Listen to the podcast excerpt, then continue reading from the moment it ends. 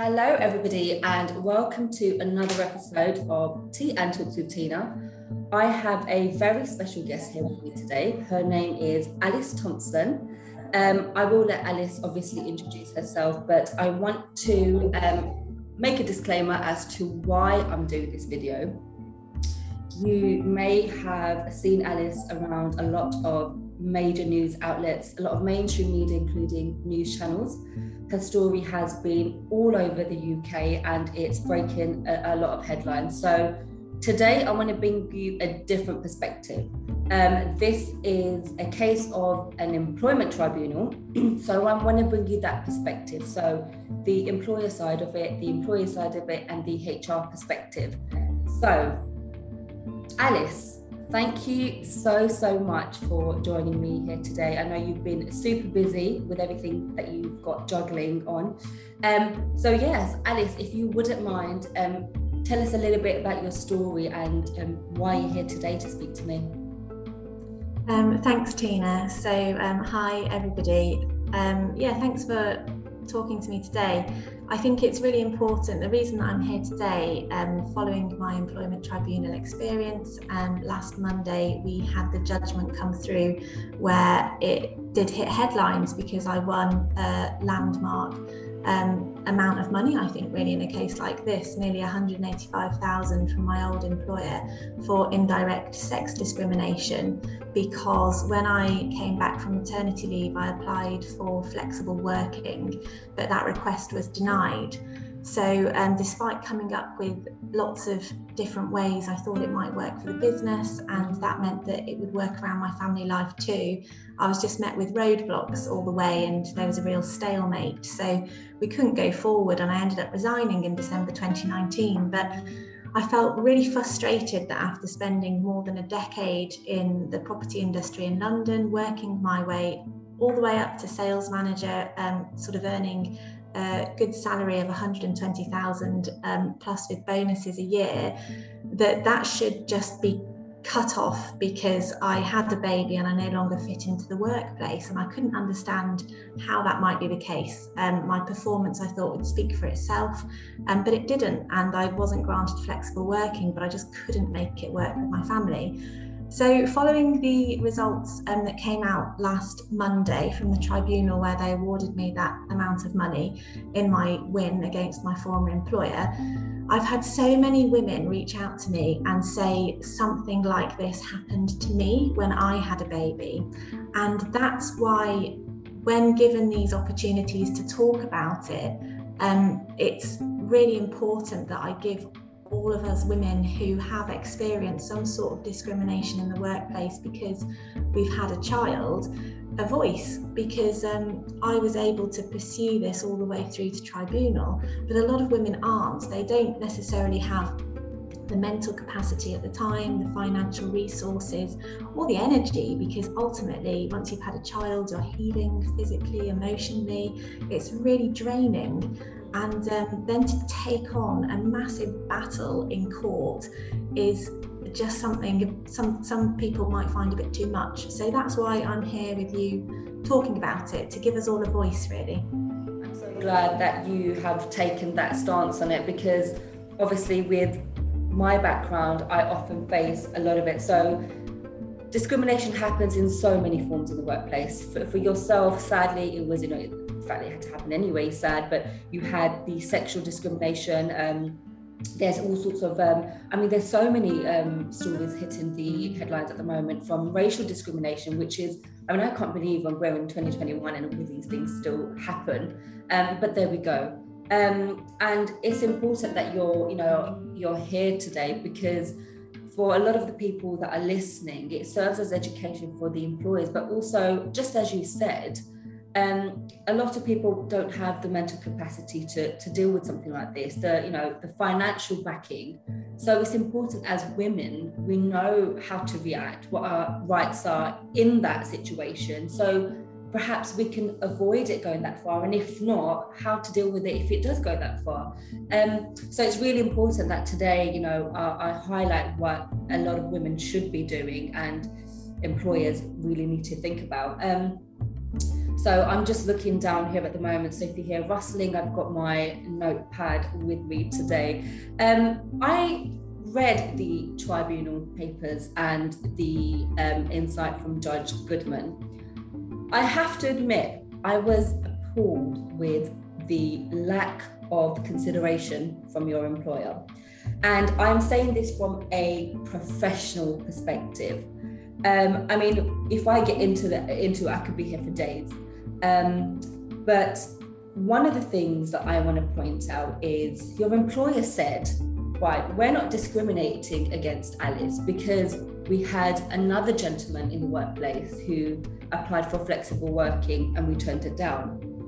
Now, the court didn't say what they thought about that, but throughout the paper, they kind of, you know, Judge Goodman gave indications and said, look, you know, you know, this, you know, she kind of gave her opinion. Um, but I was shocked that that wasn't pulled up because to say that as a business we have denied flexible working for somebody else and therefore we're going to deny it for you because of maternity and you know um, balancing your life so therefore i am you know i'm not acting you know with um, discrimination is i mean i have i have there's not enough words to tell you what that I, what i hear when i when i hear that. That just says to me that your employer just to be honest with you really doesn't care for livelihoods of employees the mental state uh, of employees your well-being.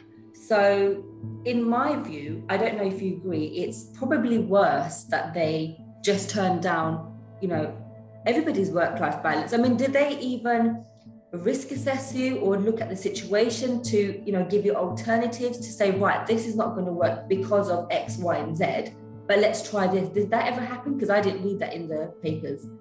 No, so um, that's actually something I brought up uh, when we were in the tribunal as well, no risk assessment while I was pregnant happened. And I think that um, companies need to really broaden their perspectives and show a level of human decency and care for the people that work for them. Because I put a lot of um, energy and effort into building a successful business, and that's exactly what I did. Um, I started there in October 2016 after a really successful career at a corporate firm for nine years. And I moved to a small independent firm thinking um, I'd learn more about business because there were less people and I'd be more involved with different arms of the business and I could um, sort of grow and flourish and just learn more about business. Um, but but with that, there came a real lack of HR protocol. And I think even if there's a lack of HR protocol, if you are just a nice person interested in your staff, you can sort of get by, you know, even if a risk assessment hadn't happened, there would have been how are you feeling? How's your chair? Are you okay? Let me know if you've got any. I'm an open, you know, there's an open door here. Please let me know if I can help with anything or make your, you know, time more comfortable at work while you're heavily pregnant. Um, if you're because that's kind of the type of manager that I am. I take an interest in my employees. So the HR protocol is there and that's quite simple in a way. It's a bit of a it's a black and white law that you should abide by. But if you actually then take it to the next level and you just are interested in your employees' lives, I think you'll get much more out of your employee. And as a business, you will flourish because those employees will give you um, more dedication and care, and they really will want the business to succeed because they feel part of a partnership. They feel part that they're building something together, and that's a real mindset that you know is important in management and leadership. And I think when you have um, cases where there is that lack of care and there is that lack of consideration, um, that really comes through in cases like mine because it just it becomes a black and white legalistic adversarial approach um, that's hostile and it's not a conversation it's not an open-ended discussion or negotiation there's no counter offers and um, that's you know running a business i think really important. I think it is important to take an interest in care and if you don't take an interest in care, you need to follow the HR protocols because at least that is set out in there. You need to employ someone specifically to take care of those things for you. Um, but ultimately, I believe that businesses are much more successful if they have a great working relationship with their staff because staff want to stay for longer and they want to try harder and they'll go out of their way. There's give and take, and it's much more beneficial to both the employee and the business. So I think it's really short sighted of businesses to not diversify their workforce. And um, when you think about clients as well, the type of clients we deal with um, or we dealt with in um, that sort of area. Clients have families, they have kids, they have extended families, they have elderly parents. They were international group of people I worked with, which is what I found very interesting about the job. Having worked in South London, it was very much sort of young professional families moving, and that was really nice as well. Really great to sort of meet lots of different people. But coming to that Marylebone market, it was very much an international um, group of people, and that was further interesting because you just learn so much about people's lives and stories. And I loved my job from that perspective. Um, but your clients love dealing with people they can relate to. So the fact I was having a baby and I was going to be a mum, some of my clients were over the moon. They were really excited, calling me up, asking how it's going. Have you found out the gender? How are you feeling? And I thought, crikey, my clients are showing me more care and attention than my employer is. What's going on? So, from a business perspective, and if you're a leader, I think you've got to realize that you'll actually expand your client base if they can connect with the staff in your office. But if you don't have a diverse client base, then you can't connect in the same way. So, you're actually doing yourself out of business. It's almost kind of weird. It's like, you know, we're going to, you know, track the market that's diverse and, you know, all different backgrounds. And I mean, I love that area. It is so diverse. Um, it's, it's an affluent part of London for anybody that doesn't know where, um, where that is.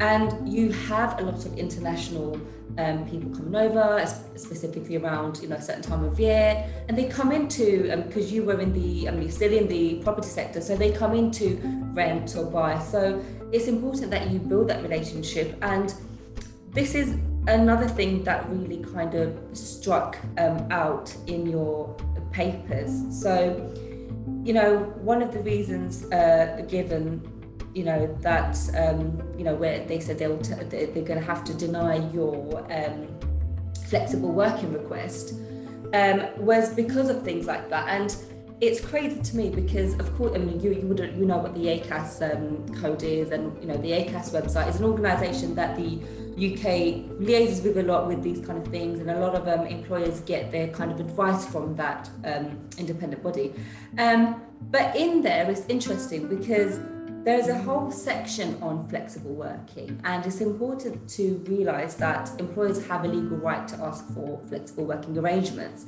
Um, and that could be for a number of different reasons, pregnancy, maternity.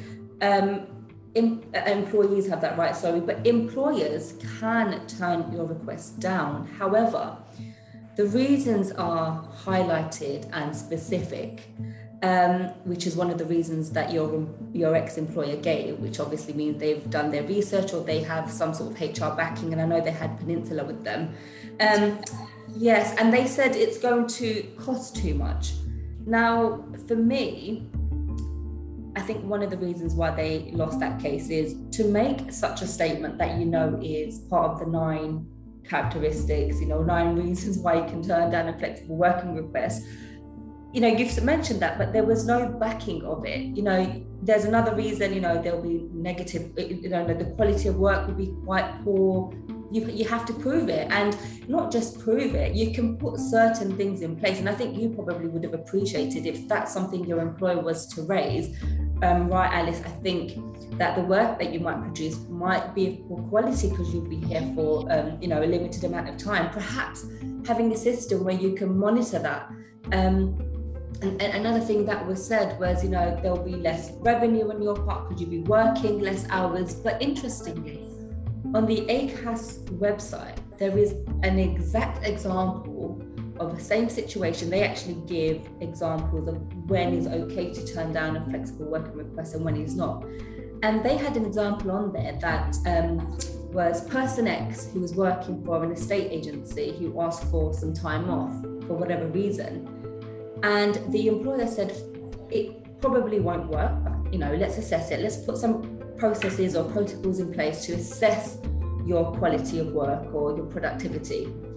And then it turned out that because they were working for a certain type of agency or were in a certain area, clients really loved the fact that that person was available at weirder times, not the bog standard Monday to Friday, nine to five. And actually, it turned out really, really good. So for me, if they did a little bit more research, they wouldn't have won it anyway. You've got an exact example of a complete or almost identical situation um, where the managers said, right, we'll assess it, and they did, and it worked out better. So, do you think if they had done that, that you would have been able to show them, right, you know, these this is my reporting, perhaps let's do weekly reporting, and the, this is my productivity levels, and actually it could work out do you think that would have been you know it would have actually worked out or do you think you know they might have seen less quality in the work I think that um, I proposed to them so many suggestions and justifications of how it would work, but they provided no tangible justifications or explanations why it wouldn't work. As you said, they, I think, literally just bullet pointed the characteristics down as reasons and then didn't expand. So it's like, how does that relate specifically to your business? Yeah. Um, and I think that. Um, when I've, I've been working in the industry for a long time, and so I am really a sophisticated negotiator at the top of my field in my work, reducing my day by an hour a day is not going to have a detrimental impact on my level of work because where it might take somebody junior more time and energy to achieve the same result, I've worked in the industry for so long and built relationships that I can do my work effectively in the time offered. And I think that's something that employers, they just panic. There's a massive stigma attached to evidently mums coming back to work. And I've heard this from so many mums where they've said something similar happened to me. But we're career women in the prime career point of our life and of childbearing age. And we've got so much to offer businesses from an empathetic point of view. We understand human emotions because we're mums we've brought a child into the world we have to you know care for that little dependent person and we bring that element into the workplace but we also bring into the workplace some really sort of sophisticated ways of thinking and we're educated successful businesswomen who have had successful careers and to just assume because now you're a mum and you've got another priority out of work to sort of think, oh, well, that's not going to fit into my business. It's so short sighted and so closed, narrow minded. And I think um, there were, there's definitely easy ways to have made my work work, what I was proposing, because when I went on maternity leave, my interim sales manager replacement for my maternity leave became a full time member of staff. So she became the assistant sales manager, which was a role that had never existed in the office before. So, in effect, an extra person was working in the office to, you know, with me coming back, there would have been an extra person in place. So when they said they couldn't cover the workload, I said, but there's one extra person now who's a permanent member of staff. We always worked on two or three people before. Me coming back would make you know, a team of four.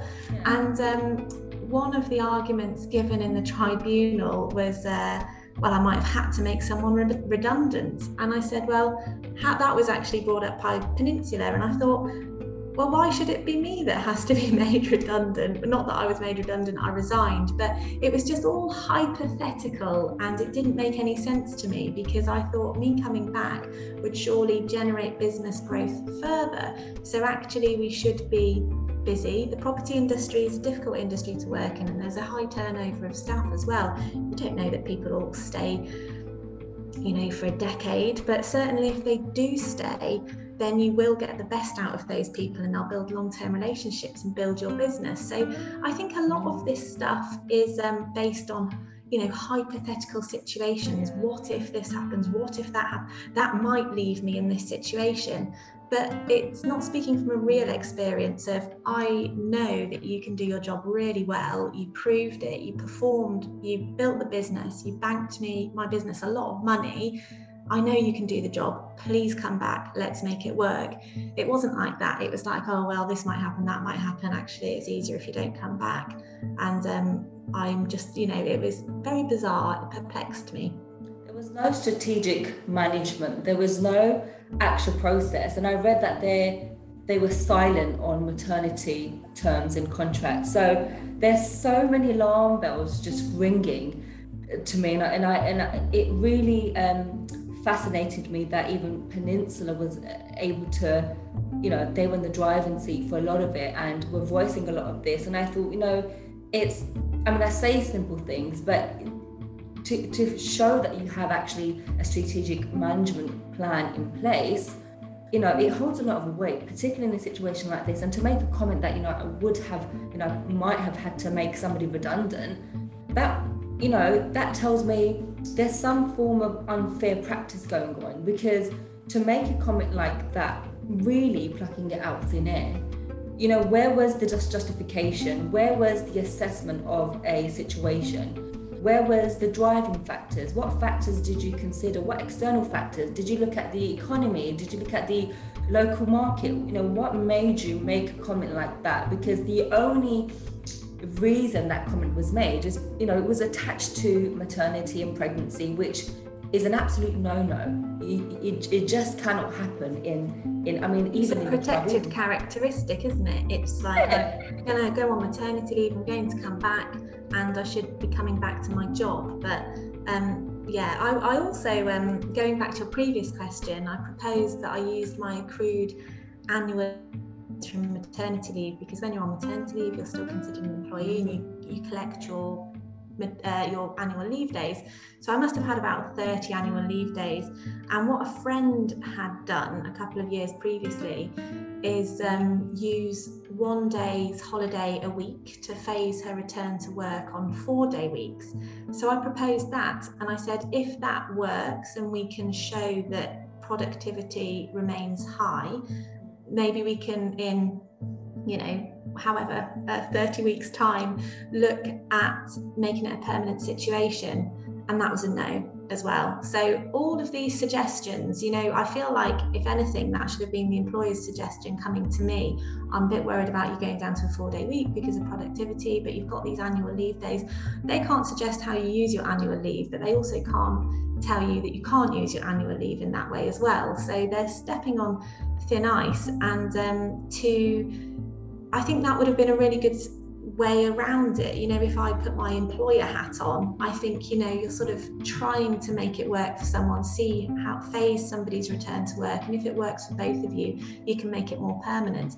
And I think the tribunal also um, questioned why couldn't you make it work? Why couldn't you adjust her salary and her commission to reflect the work that she's doing and the time that she's there. And again, a substantial justification wasn't given. So it's like, what's the reason? There's no good reason given. Absolutely no good reason. And I know there's been a lot of um, commentary and, you know, on both sides of the fence, you know, people saying, you know, I don't agree to the tribunal decision, and some saying that I do, but I mean, with just the context of what we've spoken about so far, it's you know for them to you know if it was a situation where they you know won and you wasn't awarded that, I would actually be quite concerned. I would actually want to do something a little bit more about it because with everything that we're discussing, it's they were they kind of set themselves up to fail anyway because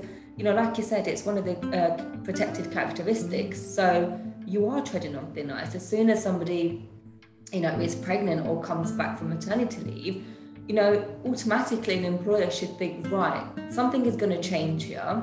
And, you know, the, the problem that I have with just the all industries, actually, just the corporate world is when an employee says flexible working or work life balance, an employer hears never at work and low productivity. But flexible working means something completely different to everybody because you take into consideration your own circumstances and, and your own lifestyle. And um, when you, uh, well, your, your story was mentioned on LBC and they opened the conversation up to callers. And somebody called, well, somebody texted in actually and uh, made a comment that actually really bothered me he said, um, it was a he, I know it was a he. He said that, well, actually, I don't know why we're still talking about this because in actual fact, it's not even it's not your employer's duty to care about your lifestyle. You're there for a set number of hours and days, and I think that's the same perspective that your employers had. You're there, or you're contracted to work for a certain uh, amount of hours, you know, or you know this type of routine. This is a timetable. You just do it. It's not your employer's duty to care about your lifestyle. And my response to that is quite simply working flexibly and you know the request for some sort of work-life balance is not going anywhere anytime soon. We have Generation X right now, which are uh, I believe people born you know after or you know around 1995 their way of working is in the academic side of things, the things that they're taught, how they're coached in school, college, university, the working life, and people that they're around. It, the teachings doesn't show them what it means to work 60 hour days. You know, they don't want to work 60 hour um, weeks. They don't want to do a lot of things that, you know, a lot of stakeholders will say, we've done that to get to where we are today. They're just not going to do it. So this request of work-life balance and flexible working isn't going anywhere. So when people make comments like that, it, it fascinates me because if you, you know, it's most probably business owners, if you're going to sustain your business, it, you know, you want it to be, you know, around in 15, 20 years time, you're employing generation X or Z or, you know, whichever, that's going to be your workforce. So if you don't learn how to incorporate flexible working into your practice, then your business isn't sustainable because the biggest asset to any business is its employers. They bring in your knowledge. And from reading the pay, um, the tribunal papers, it was noted that your performance and your, you know, you reaching your targets, all of that, your performance was really high quality with the amount of, you know, revenue generated for the company, um, your, your, your clients and reaching your targets. So I would have said that you're a high performing employer employee. So I mean you were working on a commission um, rate as well. I mean that in itself is a form of you know it's performance based, isn't it? So if you're shaving off an hour of your job, what other practices do you need? You're being you're being paid to reach certain targets, and you can you can see that, you know. And um, I know you've um, you've got your own business now, haven't you? Yes, so I set up a self employed business, yeah. How has that experience affected your practices with your employees? Well, at the moment, it's uh, I set it up this year because um, I do feel like there's a real lack of flexibility for people of a senior level in corporate businesses and that sort of corporate world. So when you become a mum, I think you know I was looking for flexible working options, and there's a real limited variety of them. And I speak to other mums who get stuck in their job because they were granted flexible working, but they can't go anywhere else or try and climb the career ladder because there's no other available flexible working options to them. So they get stuck in their role.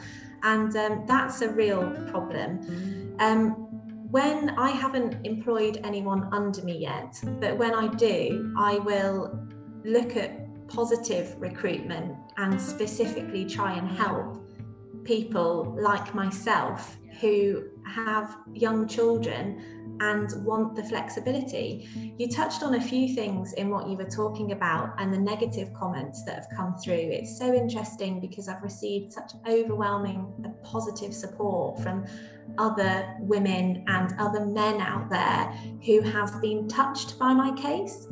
And I had a dad email me and he said, Thank you so much. My wife went through an awful experience at work with maternity leave, and we're embarking on a tribunal process now. And I know seeing your win has given her hope. And so there's a lot of, um, it's not just women, there's men and there's dads out there too, but it's mostly from men. Who, the positivity comes from men who have felt discrimination somehow in the workplace through themselves or a family member, be it a woman or a man who's been discriminated against for other reasons that you, you might have touched on earlier on. But um, I think when people come forward and they're negative about the result of my tribunal, it's the same comments and the same argument that seems just really pig headed and, dare I say, bigoted. I think it's probably the perfect description for these kind of comments because the people who are saying it probably don't understand, have never been in the position that they've been discriminated against at work. So they're either perhaps a man who hasn't had a been pregnant, given birth, nurtured that child, or it's a woman maybe of a certain age or position who she's just accepted the hard way that she couldn't have it, so why should anybody else have it? But actually, what I'm trying to do is make a difference in a positive way for my daughter's future so that this doesn't come around again in 20 or 30 years' time. I hear echoes of it from my mum's generation. I had um, a friend's mum reach out to me and said, Gosh, I worked in the oil industry in the 80s and I thought all of this was done with, but it seems not. And so it's like it's echoed through generations of women, and it's time something changed. And um, I think a lot of people are fearful of change and actually they should embrace it. It's when, you know, we talk about protected characteristic. Oh, I'm so scared. I've got a pregnant woman. She's going to come back. She's going to want flexible working. Don't be scared. Embrace it. If that person's a valued employee, value them, have a conversation with them. If you're not in a position that you feel empathetic enough to have that conversation, get a great HR person to have that conversation with them. And don't be scared, embrace that change because it's coming. And humans are amazing at adapting. Look at us with COVID. We all got used to being at home all the time, doing things on Zoom. Um, but humans adapt, and I think people need to accept that we're all going to have to adapt to change, and this is going to be the change is flexible working. COVID brings me on to the technology element. You don't have to be in a physical location to effectively do your job. And you mentioned about sort of key performance indicators and things like that. How can you monitor progress? You can absolutely do that through um, technology, and people don't need to be in a set location. But if that means a mum could maybe work from home one or two days a week, so she's close to her kid's school or close to nursery, or her child's got the chicken pox and needs to watch films at home all day, she doesn't need to lose out on a day's salary. She can continue doing her work from the sitting room on the laptop, caring for her child in breaks and making sure they're okay. Um, I don't understand how businesses don't see that flexible working actually offers them a way where their staff will be able to work in a way that works better for them too. So, exactly. yeah, lots of things that I've just sort of rambled on and covered then. You're absolutely right because these conversations are important. So, we, we talk about appreciation in the workplace, appreciating your employees. You know, that's, you know, there's so many ways to appreciate your employees. You know, you can look at, you know, pay rises, you look at development programs, training and promotions but actually it's on a compassionate level as well.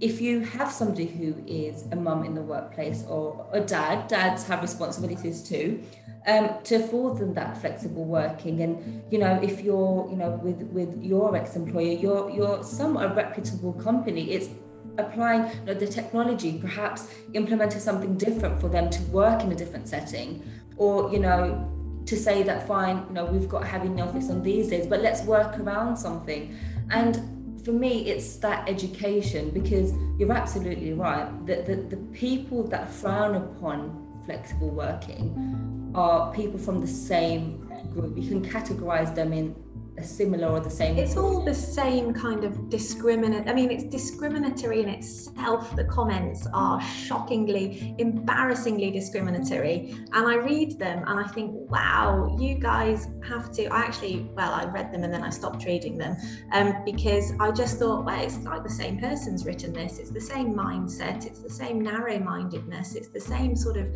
um, bigoted stance. And actually, broaden your perspective and get out there and maybe understand how some mums like me have suffered discrimination because I've had a baby. And actually, there are so many stories across so many industries in exactly the same vein that something similar happened to me. So don't be annoyed that it's happening. It is happening. Let's accept it. Let's change it. Let's try and make things better for people that we care about And I'm glad we're talking about the human aspect because obviously we spoke about um, the strategic side, so the you know the corporate policies and you know having things in place. But actually, a HR consultant, human resources consultant, it's not going anywhere. That industry is not going anywhere. We have a world right now where, you know, we, spoke about the younger generation. They're going to come in. They're going to be the future of businesses, the business owners there's going to be no such thing as you know i work 100 hours a week now because they're just not going to allow it they're going to look at men, uh, you know mental health in the workplace and promote um, you know well-being and things like that so the world is changing if we don't move with it and that's the human side of it you know i want to make people aware of the fact that you know all of these you know negative comments are going around but actually we are human. And while we have things like ai robotics and automations playing a huge role in the world right now and actually with our jobs the human aspect is going nowhere. So it's it's key for employers to understand and utilize everything that they have in a, in a human being. The skill set the education the experience behind having an employee and actually um, I find that when we're looking at performance, when, you know, like I say, you know, you could be awarded a pay rise to show appreciation but to have that level of compassion and say, right, you know, I understand you need to get off an, hour, for goodness sake, early a day. Um, go and do that. It drives motivation. And, you know, it sounds like a cliche or we're talking about this, and, you know, there'll be business owners listening to this thinking, right, you know, I'm in that category actually. But let's think about it. If, if, if you if they don't want to think about the cliche side of it, inverted commas, let's think about it you know strategically. It's there's so many psychology studies out there done centuries ago you know now that show that that kind of you know compassion drives motivation in the workplace. So it drives someone's passion to succeed.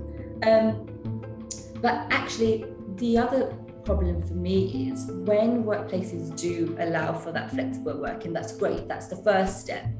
But it's important that these women or you know these people are afforded the same development opportunities. You know we have you know with some place workplaces and industries they've got as far as allowing for that work you know it's a legal obligation which a lot of people don't know so they've gone that far. Um, but when it comes to development and um, I have to apologize for the um, the video aspect of it. I'm moving around because I am in a room with um, motion censored lights. Um, for the podcast aspect of it, you don't get to see that, so that's great. Um, so you know, I find that a lot of women are not awarded the same development opportunities, and and it bothers me because you know there's a chance for promotion. Employers think, well, I've, I've allowed you flexible working. I've actually heard comments like, "You're here three days a week what could you possibly do in a position like that? What could you bring? But again, there's key analysis methods that employers can use. Bring in a great HR consultant that will look at your workforce, drive that motivation, but actually educate themselves. And I think it should be a legal requirement for um, employers to offer awareness of these things from their employees and actually for themselves. So I'm a diversity and inclusion specialist. I have know a, a, series of different training qualifications around diversity and inclusion so i'm big on that subject and i can go on forever but diversity isn't just about moms it's about all types of people in the workplace from you know from race religion and often you find that the, the people that turn down mum's flexible working requests are the people that are probably discriminating against every other characteristic that they shouldn't.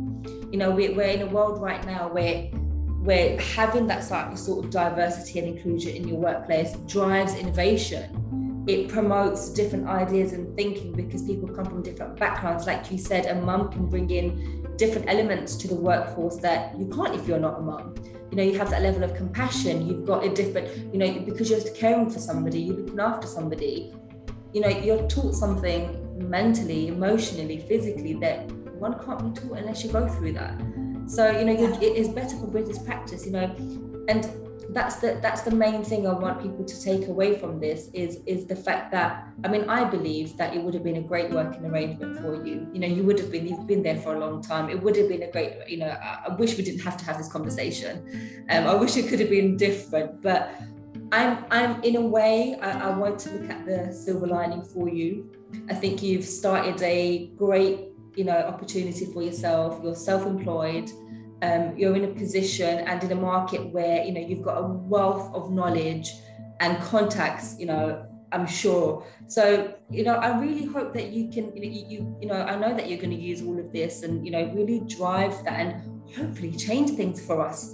Because i'm a mum so i i, I get it. So I, I'm, I'm really rooting for you at you know for, to help you know with everything because we're having this conversation and it, it plays a part but really we need it in practice don't we we do, we do. We need it in practice, and that's why we need to keep talking about it and raising awareness of it. And that's why, you know, mums who are suffering need to um, speak up. And you know, if if they have the energy and they're, they're in that time frame um, where they can, they need to sort of challenge and um, fight for what they believe in because that's the only way that things will change. You mentioned so much, you know, really important stuff just then, and I do. Um, one thing I, I sort of wanted to mention you. There's you can have a a boss who just sort of barks orders and tells you what to do, and then you have a leader who really grows and nurtures their staff. And with that comes a much more successful business than the former. It's, you know, even you you have to show people and be involved with the work. You can't just tell people what to do and expect them to respect you. Respect is earned, and you really have to roll your sleeves up sometimes and help out and be part of the team. And I think those environments will flourish going forward. But I totally agree with you. I just don't think the next generation will accept what we've accepted, what our parents accepted. They've come from different generations, different societal um, effects happening. But I don't think the next generation will accept how it's been played out. You know, nine till five, nine till six role, I think, um, was uh, designed by Henry Ford for factory workers decades ago. Well, we're not working in factories, specifically in this case, anyway. And we've got technology now. So we've got a mobile phone, a laptop, remote working is possible. We're in a different age. And that is why this isn't going to go away because there's no sensible justification why flexible working can't be granted with everything at our disposal. Exactly. Um, I think we've raised some amazing points, and you know, it's taken such a different angle because I've listened to all your interviews and read everything that there is to read on it. But again, it had such a different perspective. While it was great and it raised awareness, I'm, I'm hoping that this will serve as some form of education to look at really things in, in a different light. So look at things from an actual strategic point of view. And I say that, and I've said that throughout this um, interview a lot because there's there's a there, there's a lot to it. There, there, it means more than just saying having a strategic form of management. There's there's a wealth of studies. So before I started recording this, and Alice and I had a conversation, and and one of the things that I mentioned is there's a wealth of studies and theories and actual academic tools that we can apply as HR consultants to the workplace to mitigate any possibility of low productivity or even liability in some cases. There, there's so many things that can can can be done. Um, so it's really important that employers actually seek to engage with these types of things and for employers to understand. So, you know, I, I hope anyone um, watching this or listening to this um, has, if, if anything, has taken, you know, what, from this, what their rights are as an employee, what they can do, the points that they can raise, the things that they can ask for in action. But one of the key things that I would say that I read is you had a conversation with your manager, but you followed that up with an email, which was so key as part of the tribunal because these conversations happen and there's no record. Um, I, one of the things that I tell employers and everybody else to do is have some sort of record keeping. So when you have off the book conversations, for example, if an employ- employee you know has been involved in, with an adverse incident but you want to have an informal chat which is the first stage have some sort of record keeping because someone can say well that didn't happen and this didn't happen and you have to understand again it's the human element of it that's never going to go away and that's the kind of debates that humans will have in the workplace so i'm so pleased that you did that because it wasn't talked about so much in the tribunal but coming from the whole employment law side and everything, it was so key. So that is a really important point, and I just wanted to expand briefly on that. That um, if anybody's going through something similar now, you're 100% correct. There were claims I made that weren't upheld in the tribunal because I didn't have enough evidence. And it's not that the tribunal believed me or the employer. There was just a lack of evidence to know who was telling the truth. And that what I did win on was what I'd put in writing because that came when I was trying to return to work and it became quite legalistic and adversarial, quite hostile. And I had it in writing. So it was easy for the tribunal to award me um, on that, that, okay, yeah, I can see that. She's made it easy for me to see that that did happen. So, any advice I'd give to somebody going through something similar, exactly as you said, uh, have a conversation, follow it up in writing. I naively trusted that my previous good working relationship and performance and all of that, you know, I thought we, I can have a conversation. We're adults. I don't need to follow it up in writing. Wouldn't that be a bit weird? Not at all. It's professional. You have a conversation, you follow it up in writing. Then if nothing else, you've got an email to say this conversation happened and it's proof. Exactly, exactly. Well, it's been a learning curve for so many in your story. Yeah. Um, and I mean, I think we've raised so many amazing points. So I think at this point, I want to thank you so, so much for joining me today. Um, you've been so busy, but we've we've got a different perspective on this now and it's been great having you on. And i will be in contact because there's so many things i want to go through with you but we'll do that together. Um, but yes thank you so much for having me. It's great to talk to you. Amazing. Well you take care and i will end the call just well i stop recording just now. Thank you